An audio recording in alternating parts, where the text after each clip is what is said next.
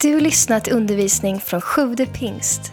Vi hoppas att Guds ord ska tala in i ditt liv och fördjupa din relation med Jesus.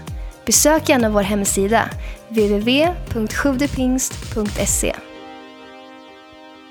Vi befinner oss mitt i eh, allhelgonahelgen. Och eh, det är en tidpunkt när eh, väldigt många går till gravar. I Skövde så var det kanske tusen, kanske 10 000 människor igår som eh, medverkade till att eh, kyrkogårdarna var upplysta. Och när man går där så blir det ju en massa funderingar om eh, tiden, tingen, vad är det man får med sig? Men på något sätt att livet det är också ändligt. Och det blir mängder av reflektioner. Kanske är det här den helg när de flesta människor funderar kring de existentiella frågorna. Livets mening. Vad är det som ska hända framöver? Och i det sammanhanget så skulle jag idag vilja försöka beskriva om en Gud som är liksom den som vill ta hand om dig och som vill föra dig in, in i en evighet. Men också ge dig en massa positiva saker när du lever här och nu. Och det jag skulle vilja slå fast det är att Gud är kärlek och att du är älskad. Och den här kärleken den är så enorm. Den är en slags egenskap, den är en kraft som kan komma in i dig. Och när du fått del av Guds kärlek så finns det ingenting som kan ta bort den, utan den är alltid med dig i livets alla dagar, i livets alla omständigheter. Och där kan du få känna det, att det finns en kärleksfull Gud som är med dig. Och det skulle jag då vilja liksom nöta in här idag. Det är många som har försökt att beskriva vad är kärlek för någonting. En del de har beskrivit att de har funnit den och försökt att uttrycka någonting kring det. En del de har beskrivit eh, att de inte har funnit den och snarare beskrivit saknaden efter kärlek. När jag växte upp så var det, det där med musik var lite känsligt. Det fanns eh, några som sa det att eh, det var andlig musik och så var det profan musik. Och den profana musiken den fick man då inte lyssna på och jag var uppvuxen i ett sånt hem. Och när jag växte upp så var det en grupp som var väldigt populära. Och nu går jag tillbaka till 60-talet och 1967. Hur många av er var inte födda 1967? Ja, alltså sådär va. Det är, jag har varit med länge och en del är ändå äldre än mig. Då var det fyra grabbar från Liverpool. Bildade något som heter Beatles. Och de eh, gjorde en massa låtar. En låt, den eh, hette eh, eller de sjöng egentligen är det bara en strof som de upprepar gång på gång. Och det är eh, All you need is love. Allt du behöver är kärlek. Och en del av er som har gott minne, ni kanske hör de här tonerna komma tillbaka nu. All you need is love. Jag hade en affisch hemma, för det var ju inte riktigt okej okay att lyssna på Beatles då på ett sätt, men jag gjorde det ändå. Eh, och så hade jag en affisch, en poster på mitt rum. Och det var tre rader. På den första raden så stod det så här. All you need is love. Och det var ju Beatles då. Nästa rad så var det bibelcitatet God is love. Gud är kärlek. Och den tredje raden så stod det så här. All you need is God. Allt du behöver är kärlek, sa Beatles.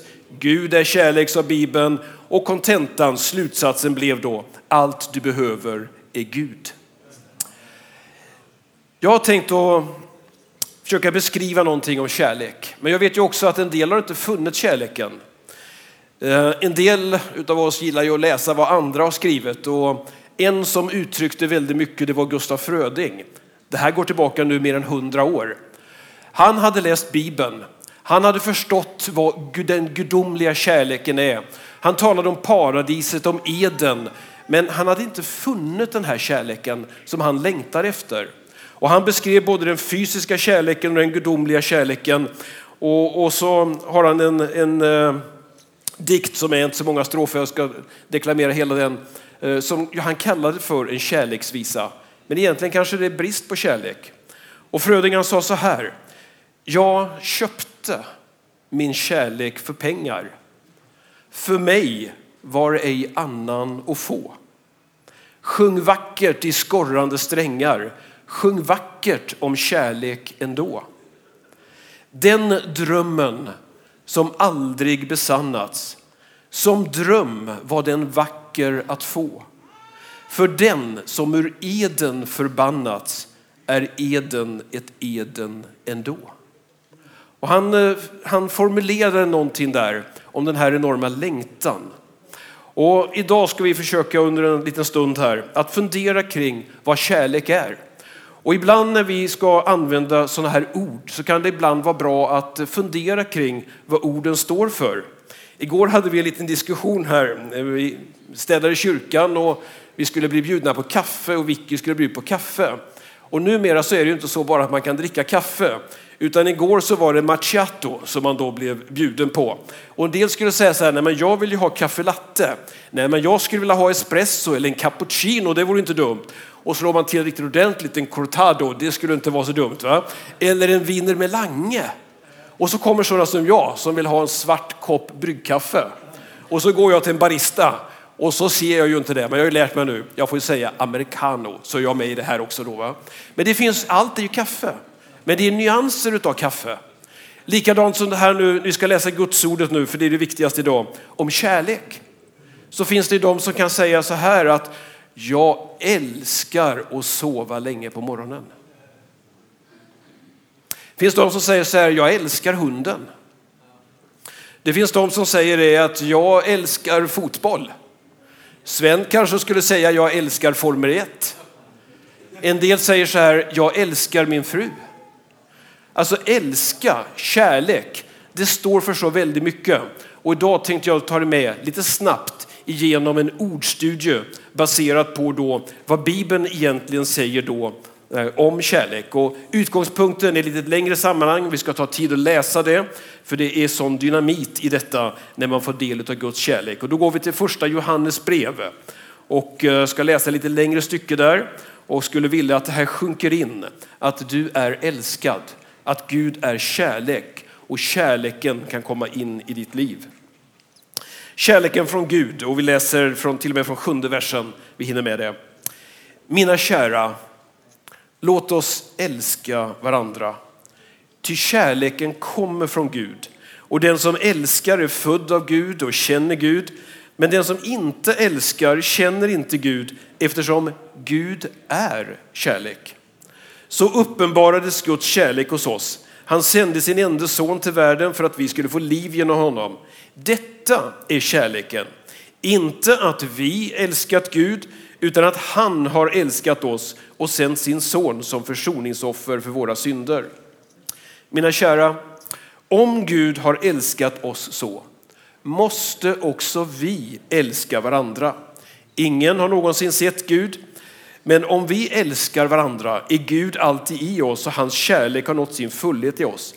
Han har gett oss sin ande och därför vet vi att vi förblir i honom och han i oss. Vi har sett och kan vittna om att Fadern har sänt sin son och rädda världen. Om någon bekänner att Jesus är Guds son förblir Gud i honom och han i Gud och vi har lärt känna den kärlek som Gud har till oss och tror på den. Gud är kärlek. Och den som förblir i kärleken förblir i Gud och Gud i honom. I detta har kärleken nått sin fullhet hos oss, att vi kan vara frimodiga på domens dag. Ty sådan som Kristus är, sådana är vi i denna världen. Rädsla finns inte i kärleken, utan den fullkomliga kärleken fördriver rädslan. Ty rädsla hör samman med straff och den som är rädd har inte nått kärlekens fullhet. Vi älskar därför att han först älskade oss. Om någon säger jag älskar Gud men hatar sin broder, då ljuger han. Till den som inte älskar sin broder som han har sett kan inte älska Gud som han inte har sett. Och detta är det bud som han har gett oss, att den som älskar Gud också ska älska sin broder. Det där är sammanhanget. Och när, eh, när Bibeln skrevs så var det en mix av olika språk. Eh, när, när eh, man reste korset så var det en inskrift. Det var både på grekiska, på hebreiska och latin som stod att det här är Jesus, kungen. Eh, vi vet också det att väldigt mycket av det som vi har tagit del av kommer från tre stora städer. Väldigt mycket av det vi sysslar med idag har en plats ifrån Jerusalem. Mängder av annat ifrån eh, framförallt antikens Grekland och Aten. Och väldigt mycket av vårt samhälle uppbyggt från det som var ifrån Rom. Och när Bibeln skrevs så eh, var det mängder av ord och uttryck. Och det grekiska språket som ju då Bibeln eh, blev översatt och skriven till stora delar på som vi hämtar våra översättningar ifrån hade många ord för grekiska, eller för, för kärlek. Det grekiska språket det uttrycker på många olika sätt. Och jag tänkte vi skulle stanna lite kort inför fyra utav dem idag som en lite grann utav det här, en nyans utav vad kärlek kan vara. Och vi börjar med ett ord som eh, på grekiska heter eros.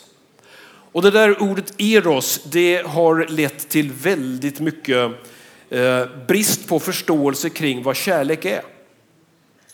Ordet eh, finns inte i den grekiska översättningen utav Bibeln. Själva begreppet, alltså, eller ordet eros finns inte. Men det som eros står för, det som har med sexualitet, det som har med längtan, det som har med begär, det finns uttryckt i Bibeln på många olika sätt. En anledning till att det kanske inte finns i Bibeln, det var så att Eros var ju i den grekiska mytologin en kärleksgud. Och när man då gjorde avstånd ifrån det hedniska och skulle in och fick vara med om ett förvandlat liv i Gud så ville man ju heller inte ta med sig sådana låneord som var belastande. Eh, när, I den romerska mytologin så kallades han ju inte Eros utan då kallades han Amor. Och det är den där lilla rackaren som eh, när man blir avbildad så skjuter han pilar. Och Amors pilar var ju tanken då, enligt romarna då, att eh, när man träffades av det så tändes något begär och så blev det en längtan efter en viss person. Vad grekerna hade gjort, det var att de hade tagit bort sexualiteten ifrån kärleken. Och de utövade alltså sexualitet utan att den var kopplad till kärlek. Och det tror jag är en av anledningarna till också att Bibeln inte använder just det här ordet. Men det finns eh, massa hänvisningar och ehm, jag hade förmånen en gång att ha en helg om äktenskap, familj och relationer i Tallinn.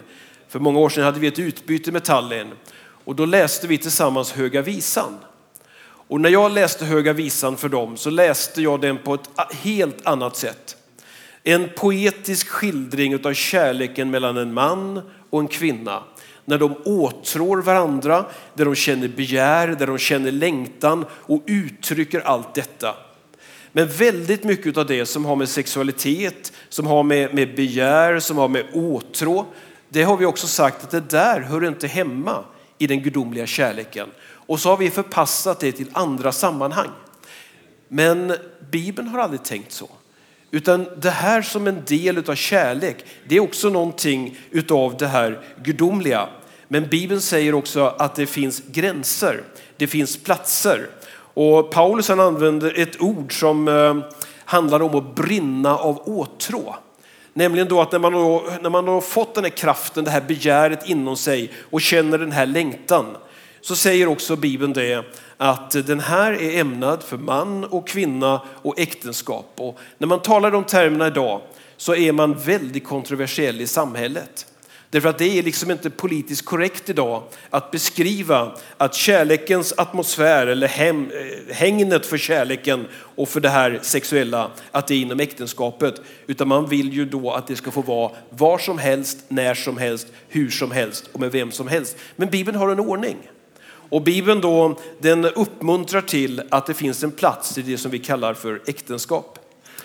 Men Bibeln då, när den skrevs så var det ju ett helt annat samhälle. Jag ska bara ge en liten kort bakgrund för att förstå några av de här sakerna som har med, med just med sexualiteten att göra. Kvinnans ställning när Jesus levde var ju det att hon hade inget eget värde.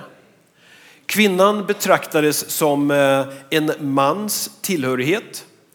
Var hon då eh, i sin familj så var ju pappan eh, auktoriteten och dottern då lydde sin pappa.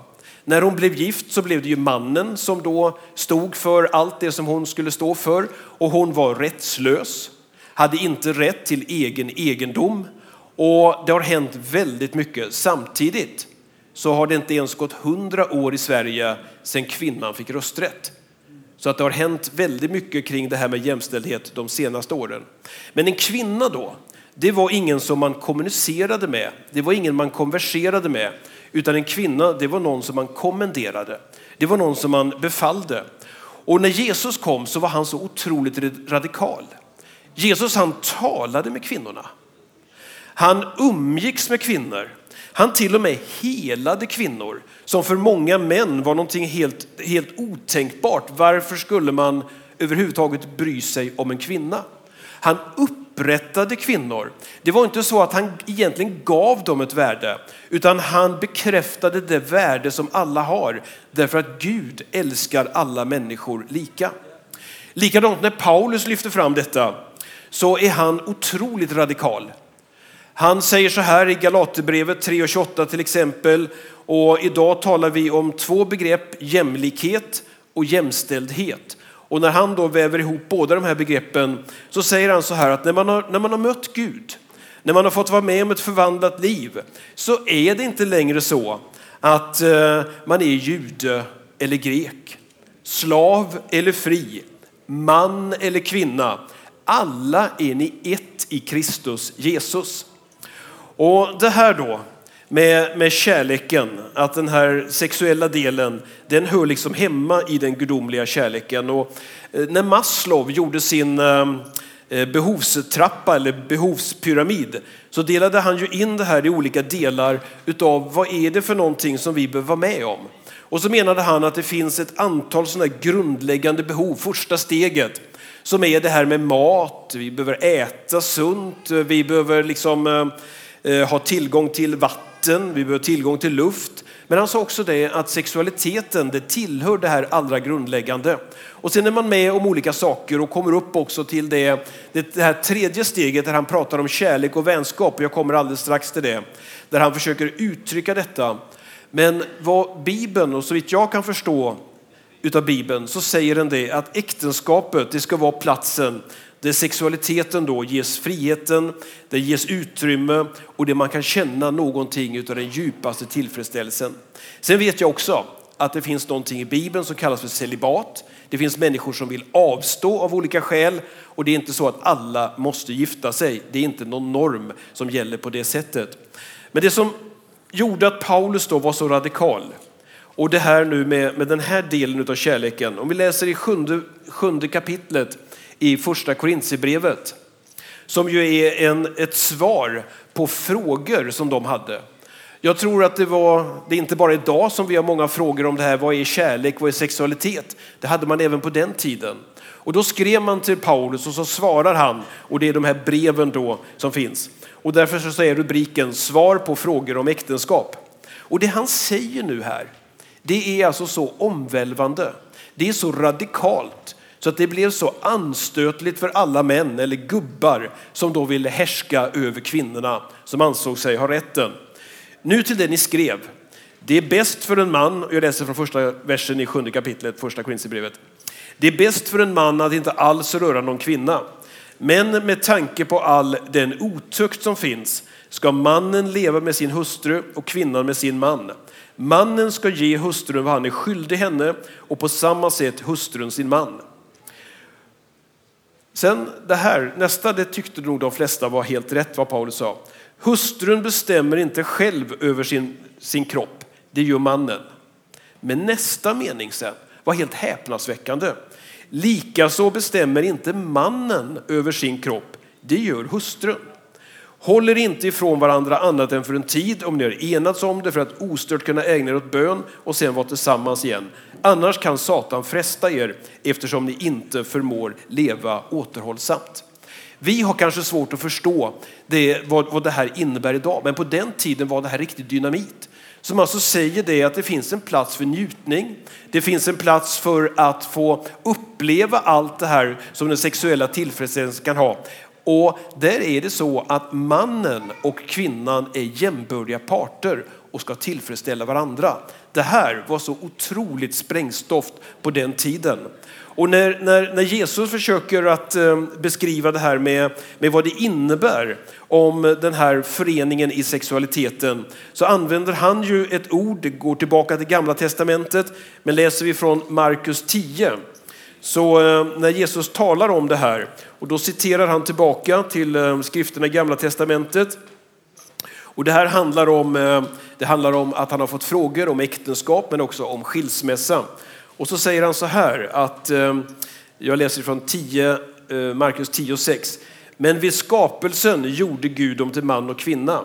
Därför ska en man lämna sin far och sin mor för att leva med sin hustru och de ska bli ett.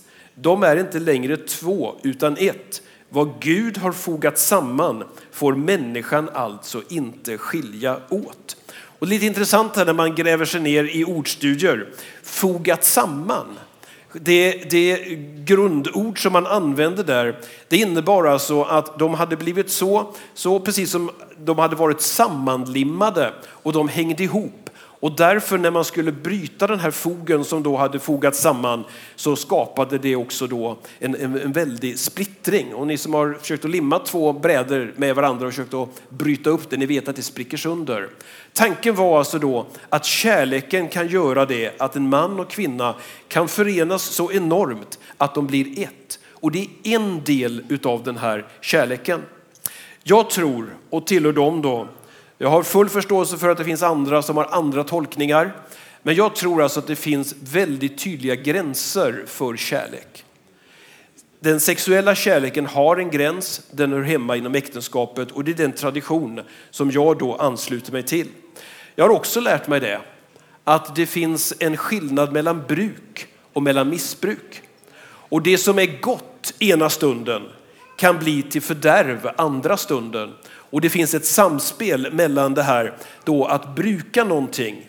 Det kan vara någonting gott, det kan vara härligt, men det kan också bli missbruk. Och just inom den här delen som jag då menar att sexualitet är egentligen en del av kärlek så kan det bli väldigt mycket missbruk. Och det behöver man reda ut i sitt liv. Och vi bara går vidare nu, för vi har inte tid att ägna oss. Det här skulle kunna ägna en hel dag åt. Jag tror det finns massor med frågor. Men om vi sagt att en del av den gudomliga kärleken faktiskt innehåller sexualitet. Det är ingenting man ska skämmas över, det är inget skamfullt, det är ingenting som man behöver lägga långt där borta, utan det är en del utav, utav gudomligheten, utav våra primära behov. Det andra ordet jag skulle stanna inför, det är det grekiska ordet storge. Och det här ordet finns inte heller i Bibeln. Men det var ett ord som grekerna använde. Och när de pratade om eros, då var det liksom mellan man och kvinna, mellan par Eh, nära relation. Storge, det var ett annat ord, det handlade mer om en familjär kärlek. Om någonting som omfattade fler människor. Någonting som var en, eh, en drivkraft som gjorde det att man blev vad vi kallar för en altruist. En altruist är en människa som bryr sig om andra. Det är någon som har en människokärlek och som bara, bara är en sån här som vill älska. Och motsatsen till altruist, det är då den som är egoist. Och ordet storge det finns alltså inte i Bibeln. Men dess motsats, och det heter på grekiska astorgus, det finns två gånger. Och jag tänkte att jag skulle läsa dem, därför att de här två bibelställena de beskriver då vad som händer i den nära gemenskapen, kanske till och med i samhället, när man inte har kärlek. Och då läser jag ifrån Romarbrevet 1 och ifrån Eh, Eh, den, eh, ska vi se här, vi tar ifrån eh, den 28 versen, Romarbrevet 1 och 28. Och då står det så här. Eftersom de föraktade kunskapen om Gud lät han dem hemfalla åt föraktliga tänkesätt så att de gjorde det som inte får göras. Och så beskriver han då vad som händer när man inte har Guds kärlek och vad som händer i omgivningen, i det omgivande samhället och hur människorna då karaktäriseras. Och då fortsätter han så här i 29 versen. Uppfyllda av allt slags orättfärdighet, elakhet, själviskhet och ondska, fulla av avund, blodtörst, stridslystnad, svek och illvilja. De skvallrar och baktalar De föraktar Gud. De är fräcka, övermodiga och skrytsamma, uppfinningsrika i det onda, uppstudsiga mot sina föräldrar, tanklösa, trolösa, kärlekslösa, hjärtlösa. Så beskriver alltså Bibeln ett samhälle där Guds kärlek saknas. Tittar vi i, eh, i eh, andra Timoteusbrevet som beskriver då eh, en situation som ska vara då i de sista dagarna. Där, där aposteln då beskriver det här och använder det här ordet då, det är två gånger som det används just det här och översätts då till kärlekslös i vissa översättningar. Så står det så här i andra Timoteus 3. Det ska du veta att i de sista dagarna blir tiden svår.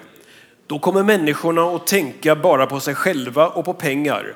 De blir skrytsamma, högmodiga, fräcka, olydiga mot sina föräldrar, otacksamma, ogudaktiga, kärlekslösa, oförsonliga, fulla av förtal, obehärskade, våldsamma, främmande för allt gott, svekfulla, hänsynslösa och inbilska. De älskar njutningar mer än Gud. De bär fromheten som en mask men vill inte veta av dess kraft. Håll dig borta från dem. Det vill säga då att det här ordet för kärlek som ju då handlade egentligen som grekerna sa om den här eh, familjära, den lilla, den nära gemenskapen. Föräldrarnas, mormors, farmors kärlek till sin familj, till klanen, till stammen, eller vi ska uttrycka det idag. Den var också en del utav Guds kärlek. Och Bibeln använder inte heller det ordet, men motsatsen och beskriver då ett samhälle där ju egentligen ingen av oss vill leva. Och därför blir det också, kontentan av detta är ju då när Guds kärlek får komma in så omvandla det, förvandla det, skapa någonting nytt. Och då blir det inte alls den här typen av hårdhet, utan då blir det mjukhet, det blir kärleksfullhet, det blir omsorg om varandra. Och går vi då till de två ord som finns i Bibeln, så det tredje ordet jag skulle stanna inför, det är ordet filia. Och det är ett ord som eh, vi känner igen i en hel del uttryck också på svenska. Det här ordet filia, det handlar om en, en, eh, vidgad kärlek, om en broderlig kärlek som gäller för alla människor. I Romarbrevet 12 och 1 så står det så här, och en uppmaning till alla kristna. Och det står det, visa varandra tillgivenhet och broderlig kärlek. Och så nästa bisats så står det till och med så här, alltså att ni ska visa kärleken, den broderliga omtanken. Och sen så står det så här, visa varandra i ömses, eller överträffa varandra i ömsesidig aktning. Alltså att det skulle vara tanken att om en gör det här goda så ska du försöka överträffa dem genom att göra ändå godare saker. Därför att Guds kärleken den är väldigt utgivande och vi kommer alldeles strax till det. I Hebreerbrevet 13.1 så står det så här, håll broderskärleken levande. Och det här ordet eh, filia, vi talar ibland om filantroper och vi hörde ju nu om insamling till eh, Levi Petrus stiftelse som ju är en filantropisk verksamhet. Man vill alltså göra gott mot olika människor. Den här församlingen heter ju nu Pingsförsamlingen, men när den bildades så hade den ett annat namn och det var ordet Philadelphia. Och det är också det här ordet fila. Alltså, då valde man det därför att man ville säga att de här människorna som tillhörde pingstkyrkan, de var lite annorlunda. De älskade varandra och de stod för broderlig kärlek. Så själva namnet på församlingen hade med det här ordet då, filia. Och vi var Philadelphia, kända för att vara människor som älskar varandra. Vi har också ordet i pedofili. Alltså pedofil, då, då är det ju inte alls någon som är vänligt sinnad till barn, utan då är det snarare att man är, man är på ett sätt som vi tar avstånd ifrån när man då vill, vill då, eh, ge sig på barn och vi använder då det här ordet på många olika sätt. Motsatsen till filia, det är fobi. Och det är också ett ord som vi använder i många olika sammanhang. Och fobin då, Agorafobi till exempel. Det är en del som eh, har väldigt svårt för att vara i öppna platser. Och det här är då vi säger ibland torgskräck. Medan en del andra de har klaustrofobi. De har väldigt svårt att vara i instängda utrymmen. Och vi använder det här ordet på många olika sätt. Men när vi läste i första Johannes så talade den om att eh, det här som har med, med rädsla att göra, det hör inte hemma i kärleken. Utan kärleken den gör det att man kan känna sig trygg. Man behöver inte alls känna sig hotad. Man behöver inte alls känna sig rädd. När mörkret omger oss så kan vi ibland känna oss ensamma. Och igår kväll så gick jag med en femåring och en sexåring på Sankta Birgittas kyrkogård. Och gå där bland gravarna i mörkret. Det var, det var så pass mörkt igår kväll så att man kunde inte se skillnaden mellan var var gravarna och var, var var gravgångarna. Men gravlyktorna de lyste upp. Och där i mörkret tyckte de här grabbarna var väldigt spännande att vara. Då kände jag i mina händer en sexåring här och en femåring här. Hur de höll i mina händer. Och så gick vi där i mörkret och orienterade oss. Och de var rädda. Och de kände det att mörkret, det var liksom lite rädsla. Men på något sätt, när de höll i morfars hand, så var det lite trygghet att kunna gå där bland gravarna. Läskigt, sa Leo, tyckte han att det var en stund där. Så är det med Gud. Och det här också då att den här filia, det handlar om att du ska vara med och sträcka ut en hand till en medmänniska för att kunna vandra tillsammans i den här broderliga kärleken. I Galaterbrevet 6 och 10 så står det så här att eh, vi ska göra gott mot alla människor. Men så finns det en betoning där, framför allt mot våra trosfränder. Och det här med att hålla broderskärleken levande. Jesus använde inte ordet filia, han använde det ord jag kommer till alldeles strax. Men när han sa så här, och när vi översätter det så har vi lite torftigt på svenska, men i Johannes 13 och 35 så sa Jesus så här att alla ska förstå att ni är mina lärjungar om ni visar varandra kärlek. Alla ska förstå att ni är mina lärjungar. Och om det är någonting idag som kännetecknar vårt samhälle så tycker jag det är de här bibelorden som vi läste om kärlekslöshet. Och människor längtar in till gemenskap, längtar in i kärlekssammanhang. En av kyrkofäderna, Tertullianus, han var, levde på 200-talet. Han var den första som skrev på latin och det är bland annat det han är känd för. Men han skrev också väldigt mycket om förföljelsen eh, av de första kristna. Han gjorde ett väldigt stort verk som heter Apologeticum och där han försvarade den kristna tron. Och där skrev han en strof som många tror finns i Bibeln, men det är inte bibelcitat. Men när han beskrev vad de sa om de första kristna så, så skriver då Tertullianus så här. Se hur de älskar varandra. Det var alltså ett kännetecken för kristna att vara med och leva i en sån gemenskap. Men det viktigaste ordet, det är det fjärde ordet. Och det är det grekiska ordet som vi använder i många olika sammanhang, nämligen om den gudomliga kärleken och ordet agape. Som beskriver då att eh, Gud är, det vill säga det är ett attribut hos Gud, det vill säga en egenskap hos honom själv att stå för kärlek. Han är kärlek. Och agape är alltså en, en osjälvisk kärlek, en utgivande kärlek som alltid ser ett fantastiskt värde hos en människa och som är liksom själva grunden i det som, som Gud gör. Och judarna, de hade, och mycket av gamla testamentet, det är en tand för tand, öga för öga mentalitet. Hämnd om straff. Men när Jesus kommer så kommer han in så radikalt och visar på en enorm kärlek. Vi sjöng ett citat alldeles nyss ur Johannes 3 och 16 som talar om det här att så älskade Gud världen och då är det just det här ordet agape. Alltså en utgivande kärlek, en villkorslös kärlek som inte bryr sig om vad den själv kan få utan som bara liksom flödar, som bara delar med sig och som bara vill vara med och ge någonting gott till olika människor. Det finns en mycket märklig berättelse i Bibeln. Vi tycker att den här är fel. Vi tycker att den är orättvis. När vi ska bedöma de olika insatserna. Och det här är en berättelse, den är lite lång, jag ska inte läsa hela, men den finns om du vill läsa hela då i, i Matteus 20.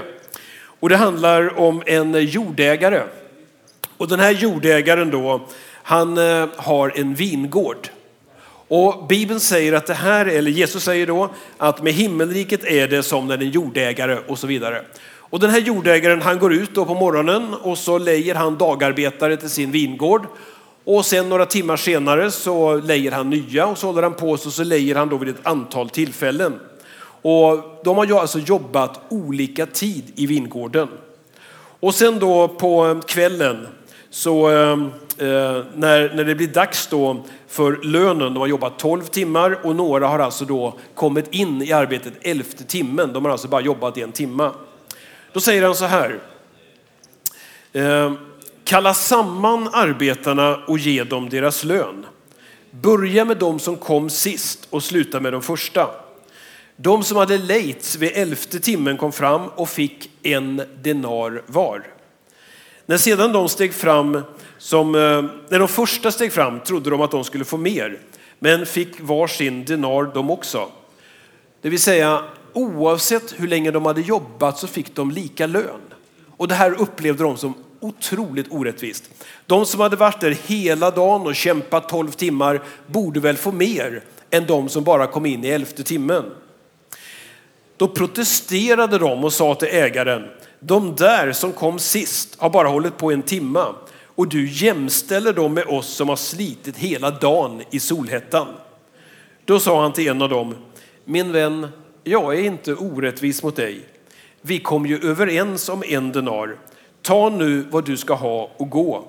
Men jag vill ge den siste lika mycket som du fick. Har jag inte rätt att göra som jag vill med det som är mitt? Eller ser du med onda ögon på att jag är god? Så ska de sista bli först och de första sist. Och vi tycker väl att den här berättelsen är mycket, mycket märklig. Den är djupt orättvis. Eh, men den där är också, tycker jag, en fantastisk beskrivning på Guds kärlek. En del har tjänat i många, många år, varit med och uppoffrat väldigt mycket. Andra kommer in på slutet. Men Guds kärlek, den är inte beroende på prestation som du gör, utan den är beroende på att du är. Det är inte någonting som gör att du förtjänar Guds kärlek, utan det är det att du är människa. Det är inte din sociala rang, det är inte ditt kön, det är inte din etnicitet, det är inte allt det här som vi idag kan uttrycka på olika sätt, utan det är därför att du är människa och du är älskad utav Gud. Och den här drivkraften då, när den kommer in i oss, så står det i andra Korinthierbrevet 5 och 14, att, och det översätts på lite olika sätt, jag väljer Bibel 2000 då, och det står så här att Kristi kärlek, den lämnar mig inget val. Den är alltså en drivkraft som bara driver på. Och när man har fått del av den här agape, den här gudomliga kärleken och blivit liksom intagen av den. Det står till och med i Romarbrevet 5, vi kan läsa det, Romarbrevet 5 och 5. Där, man, där, där det används ett speciellt ord också, att den har liksom hamnat inne i oss. Och det uttrycks så här då, att eh, hoppet sviker oss inte. Ty Guds kärlek har ingjutits i våra hjärtan genom att han har gett oss den heliga anden. Kärleken är alltså ingjuten i ditt hjärta. Och det jag vill slå fast idag det är att Gud är kärlek. Att du är älskad. Och alla de här aspekterna av kärlek de har lite olika betydelse. Men den gudomliga kärleken den är alltid med dig. Den är inom dig, den bär dig. Den är styrkan, den är kraften. Och när Paulus ska försöka beskriva det här, och vi tar ett sammanhang till ifrån eh, Romarbrevet 8, så försöker han beskriva om finns det någonting som kan göra det att vi går miste om Guds kärlek? Finns det någonting som kan göra det att vi förlorar Guds kärlek eller att vi inte kan känna av den? Och så uttrycker han det i några fantastiska meningar. Vem, jag läser Romarbrevet 8 och 35. Vem kan då skilja oss från Kristi kärlek? Nöd eller ångest, förföljelse eller svält, nakenhet, fara eller svärd. Det står ju skrivet, för din skull lider vi dagens kval dagen lång. Vi har räknats som slaktfår.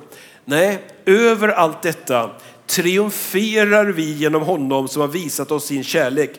Ty varken änglar eller andemakter, varken något som finns eller något som kommer, varken krafter i höjden eller krafter i djupet eller något annat i skapelsen ska kunna skilja oss ifrån Guds kärlek i Kristus Jesus, vår Herre. Alltså den här kärleken, den behöver vi mer än någonsin. Och när vi får del av den och de olika aspekterna av kärleken så ger det en glädje. Det ger något fantastiskt till våra liv. Och idag vi ska fortsätta, vi ska fira gudstjänst i form av nattvard. Vi har firat det i form av dop, i form av gemenskap. Vi ska också idag be tillsammans i avslutningen efter vi har delat det här, delat nattvarden. Alltså Bibeln talar väldigt mycket om kärlek. Gud är kärlek och allt det som utgår från honom det är handlingar i kärlek och omsorg. Gud ville visa den här kärleken till jorden, till människorna. På något sätt så funkade det inte som Gud hade tänkt och därför behövde han en fysisk kropp. Han behövde Jesus, sonen, människan som också var Gud och komma hit och visa hur det var kärlek. Gud behövde alltså kroppen för att kärleken skulle kunna visas. Och så är det även idag, att det behövs en kropp. Och en av de här kropparna är då Guds församling, Kristi kropp. Och den ska vara ett uttryck för att Guds kärlek visas till medmänniskan och där du har en fantastisk möjlighet när du har fått kärleken, den har ingjutits i dina hjärtan, att också du kan bli en sån här person som är med och sprider kärlek. För världen behöver kärlek. Och på det sättet var nog John Lennon rätt när han myntade allt du behöver är kärlek. All you need is love. Det var bara det att han sökte den någon annanstans. Men eftersom Gud är kärleken så allt du behöver det är egentligen då Gud. Herre, vi bara ber om välsignelse över ditt ord och ditt fantastiska budskap om att du är kärlek. Och Herre, även om vi har hört det så många gånger och även om vi har läst Johannes 3 och 16 så många gånger så ber jag att idag så ska du komma på ett alldeles speciellt sätt till oss var och en där du, där du upprepar, förnyar och vi får känna det att vi lever i en kärleksrelation med dig.